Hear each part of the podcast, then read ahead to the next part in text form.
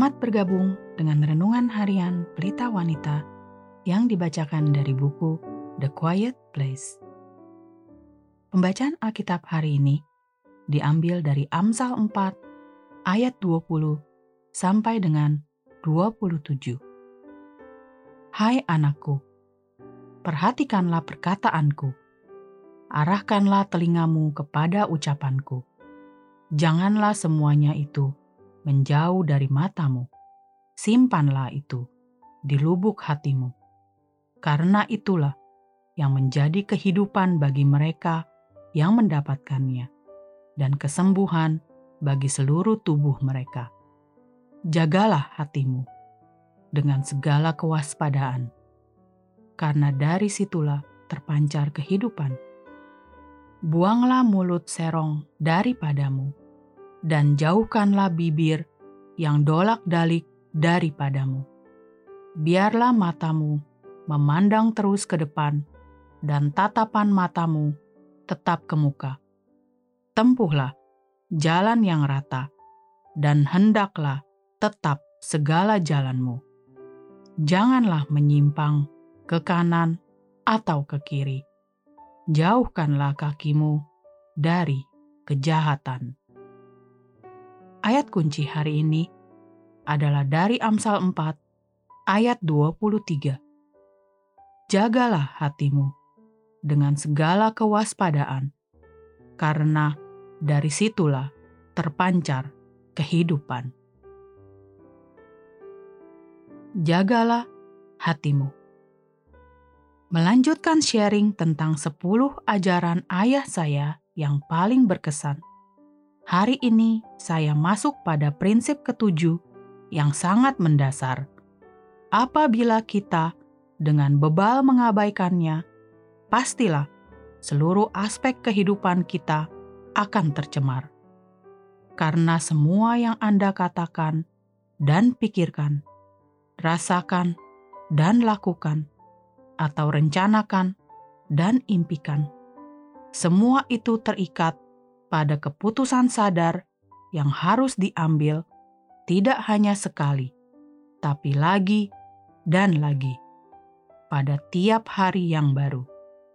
Jagalah hatimu. Yesus menceritakan sebuah perumpamaan yang menggambarkan empat kondisi tanah yang berbeda. Tiap tanah melambangkan bagaimana hati seseorang berespon kepada firman Allah. Bagaimana tanah itu membiarkan kebenaran Injil tumbuh dan berkembang di dalamnya. Di antara keempat contoh ini, Yesus mengarahkan perhatian kita pada sepetak tanah yang dipenuhi dengan duri, dan Dia berkata bahwa tanah itu seperti hati yang membiarkan pencarian dan kekhawatiran akan hal-hal lain yang menyingkirkan niat murni untuk berserah dengan sadar kepada Tuhan. Sebuah hati yang diisi dengan kesetiaan terhadap berbagai hal dan kekhawatiran pribadi yang hanya menyisakan sedikit ruang untuk rasa puas dalam Kristus. Ayah saya bersusah payah mengingatkan kami bahwa hal-hal duniawi, gangguan, kekayaan, dan kesenangan, walaupun semuanya itu tidak selalu salah, namun biasanya bukan teman anugerah dalam hidup kita. Hal-hal ini cenderung mencuri kasih kita untuk Tuhan dan membuat hati kita menjadi dingin dan keras. Jadi, berhati-hatilah dengan apa yang Anda izinkan tinggal di dalam hati Anda.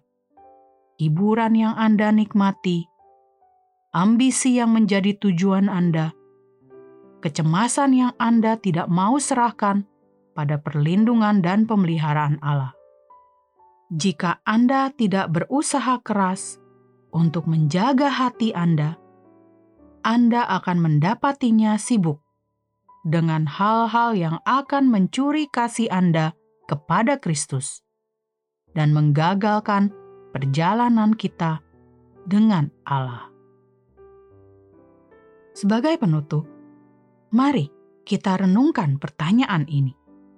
Apakah kekhawatiran dan kekayaan dan kenikmatan hidup seperti terdapat di Lukas 8 ayat 14 memuntahkan benih firman Allah dan mencegah akarnya bertumbuh di hati Anda?